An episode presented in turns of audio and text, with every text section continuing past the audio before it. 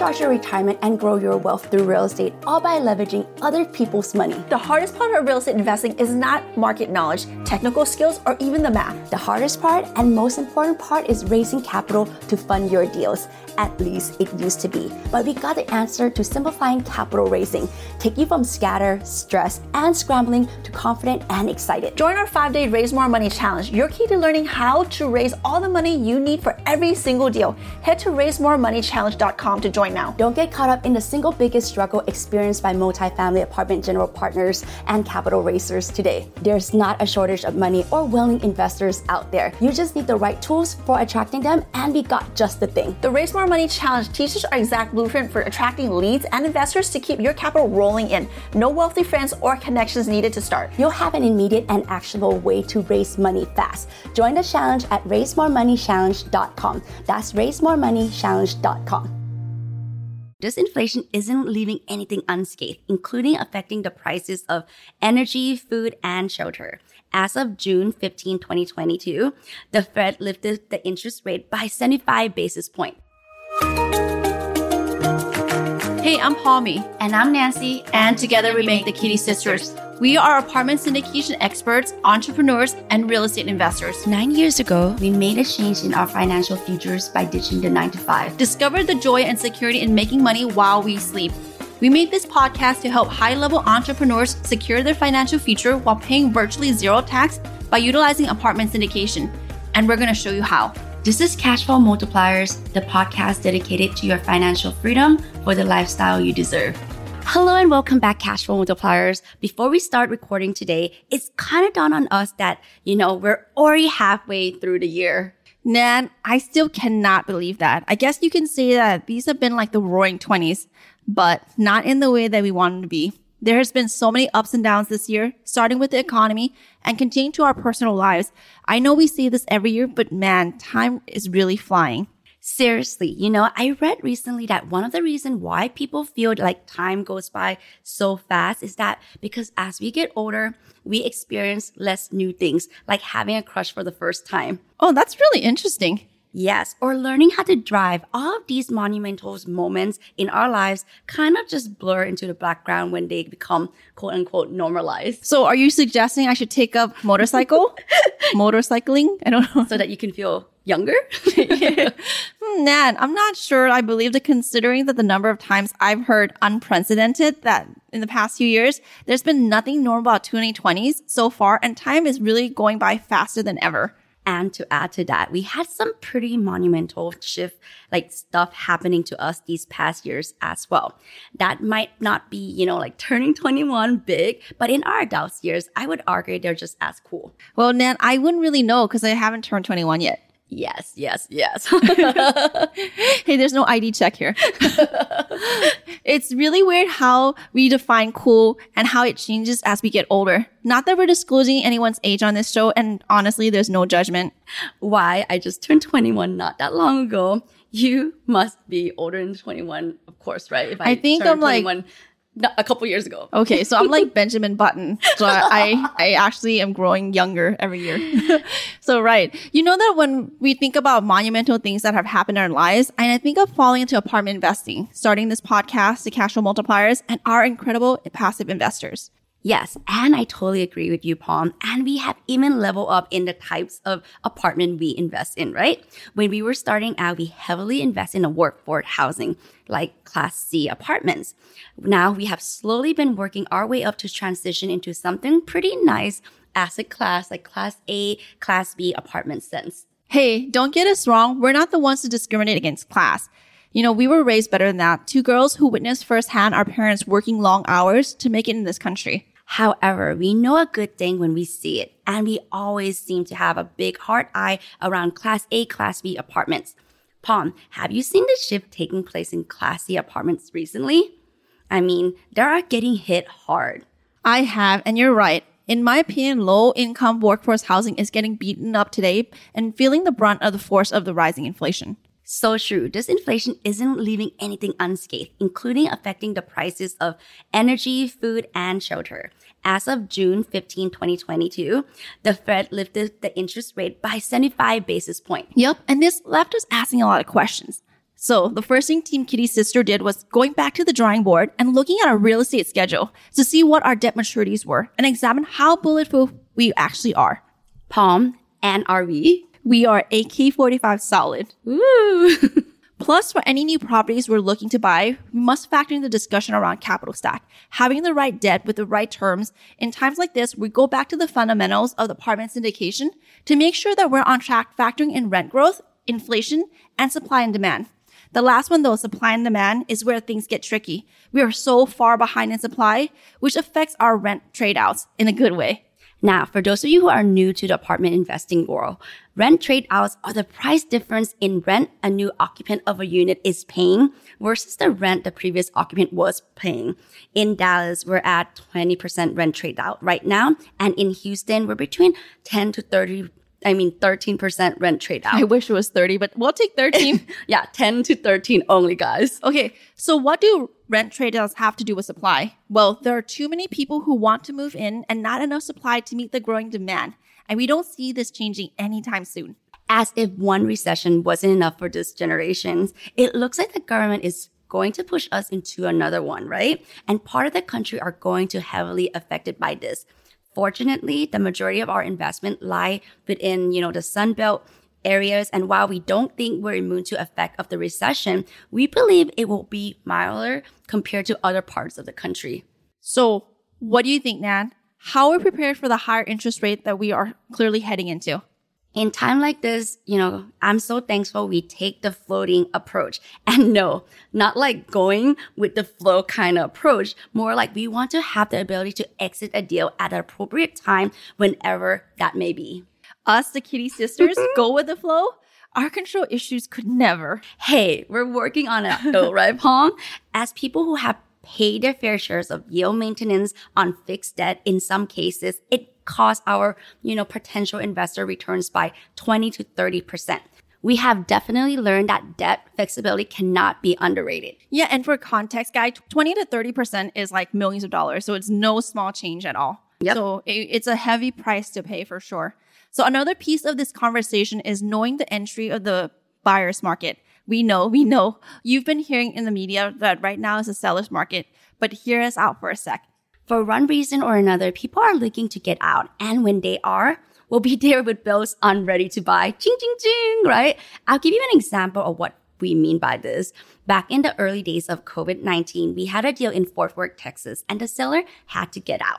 Spoiler alert, it was the worst time to do so. Or so we thought. After 20 months of our ownership, we went full cycle, as in sold, and we gave our past investors around 150%. Oh, I'm so happy I stumbled. 150% over our return. The more of the story, don't get caught up sleeping or hiding under a rock. Well, yes, but more importantly, the Kitti sisters were ready to buy and we made serious money for our passive investors, regardless of a deadly disease causing havocs on the nation. Sounds like a zombie movie. We're looking at about 100 basis point expansion today in cap rate. Confused about cap rate? Well, check out, guys, our previous episode, episode number 27, the no cap on the cap rate, where we gave you all the details of what is the cap rate, right? Guys, cap rates don't have to be complicated at all. And depending on your level of investment, it can actually be used as a tool that will be absolutely vital to your success in any new deals. Nan, so do you think our team cash flow multipliers would like to hear the kitty system, kitty Nostradamus prophesizing about the future? Yes. Wow. I like that. The kitty Nostradamus. Oh my yeah, God. We're next level. Yes. That's a good idea. But Palm, what do you have in mind? The kitties just don't have a crystal ball or anything like that. Well, how we wish we could have one. or maybe we do. but whenever this volatility falls out, we're going to see a wave of money. And yes, wave like big tsunami wave coming flying back in and the cap rates are really going to settle back down because of the supply and demand that sto- story that we told you about earlier. If you want to get started with your apartment syndication journey during this unpredictable time look to experts. Strong sponsors with better assets will have more solid chance of breaking through.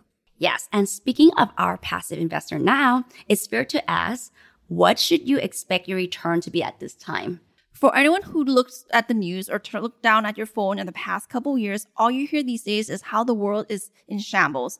There's no way to turn. You, I mean, I really think like it's a zombie movie. So you would have to think that like the nightmare of COVID at the beginning is starting back up again. We get it. Times are tough, but it shouldn't be a reason to hide. In fact, earlier today, I read a report from one of our assets under management in Arlington, Texas, that has a 0.9% delinquency. Again, 0.9% delinquency.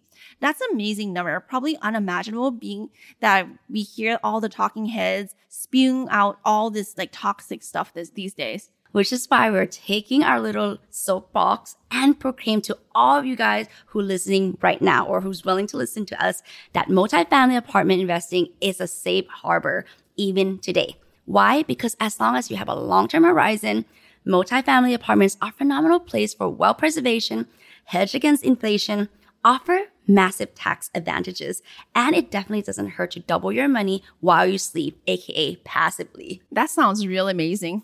Yes, it is. so our bestie, Buffy, aka Warren Buffett, said it best when he said, in short, bad news is investor's best friend. It lets you buy a slice of America's future at a markdown price. Oh yeah. Now, we believe there are three financial needle movers here. Income, net worth, and taxes. Doubling your net worth by staying on the course and focusing on opportunities today, you could potentially 16x your net worth in 20 years, recession or not. But you can't get rattled or distracted by what other people, you know, want you to hear. Decide for yourself, is financial freedom worth it to stay on track? So, Palm, should we take the rest of 2022 off? Yes.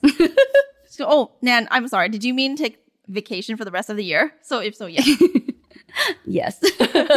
yes. Yes for vacation, but no from not buying more apartments. Never, sure. right? Never, right? Okay. As many of you know, on Friday, June 17th, the inflation reading from the CPI report was uh, north of 8%. And that had a ripple effect throughout the economy, obviously. When the inflation reading came out, it triggered two things. The SOFR jumped massively. There was high volatility and also the treasury went up as well. The SOFR, for those who don't know, stands for Secured Overnight Financing Rate Data. The following week after the report came out was pretty much what we had anticipated. So here's the story, and you're going to hear this over and over. Lender has to adjust their underwriting, and when the lender adjusts their underwriting, then the buyer gets a call. And when the buyers get a call, guess who gets the call? The broker and the seller gets a call. And you know what, guys? To be honest, we also got that call from our lender. Indeed, we were told that the numbers on our current deals are fundamentally solid and that the deal still passes their internal stress test, even in the current market situation. Guys, FYI, we're not soliciting for this deal, so please don't send us the money. Unless, of course, you want to be our angel investor in the Kitti Sister Boba Fund. Now that fund's open permanently. yes, we can drink boba together all day long. So that's awesome. yes. So in today's market, Palm, what are we seeing? We're seeing a major shift from the seller's market to a buyer's market, and it's happening really quickly. Every deal that had a whisper price out there most likely won't be able to sell at that price. And if you've been in multifamily for a while, like dating back to 2015, you know that the seller's market has had its fair share of the spotlight. True, true. The momentum has shifted from sellers quite literally being the hottest thing on the market. They were getting multiple offers and at even over asking price. Talk about everybody wanting you. Now the shift comes where there's less buyers, less offers, and less non-refundable earnest deposit. And the price probably around 10 to 20% lower. So, are you saying there's a chance? it sounds like dumb and dumber, but this is actually the opposite of that, obviously. Yep. A chance is coming and buying deals that otherwise you may not have a chance at before. So instead of putting a million dollar hard on day one, you might only need to put a hundred K. But the thing is, no matter how much you put down, you need to have a solid business plan that is bulletproof for the next 12 to 18 months. Agree. So here is what we know. The federal government will continue to increase its rate two, three, four, or even five times over, right? It's going to go by fast. But here's the good news. On average, it's about 2.2 years between the first rate hike and the first interest rate drop. So the market and interests are going to do the same dance. They're going to be moving up and you have to come in and buy the property you had before at, let's say before it was a 75 to 80% LTC loan to cost, including in the new deal that doesn't exist, um, the term sheet from the lender. By the way, this is not the case for our current deal because we have negotiated an amazing spread of 320 basis point. Palm, is it safe to say when you're sizing these deals, you can't underwrite a 4% interest rate right now anymore? That's true. And one thing we want to make clear, you have to underwrite these higher numbers because on, one day when you walk in, SOFR is going to be at 150 basis point, 225 basis point. So this means that you have to add to your spread. For example, if you had a 400 spread, saying that you're using a 5.5 or 6% interest rate on day one, the leverage obviously is going to drop to at least minimum 65% LTC. What all this means is that you still can hit your target returns, but you just have to be able to get it at a right price. Palm and I can't stress you must be smart and conservative in your underwriting. You have to account for these increased debt service. While your purchase price will be lower, account for additional costs. This will offset each other and help preserve your returns. Eventually, the loan to cost will come up to 75 to 80% again. The market's going to come down a little bit, but don't be fooled. It will come right back up. In three to five years from now, it's going to be higher than it is today. We promise. but all we're seeing right now is sevens, is jackpot seven. That is, if you're able to purchase these property at a lower price point in a few short years, it's money back in our pocket once the interest rate calms down.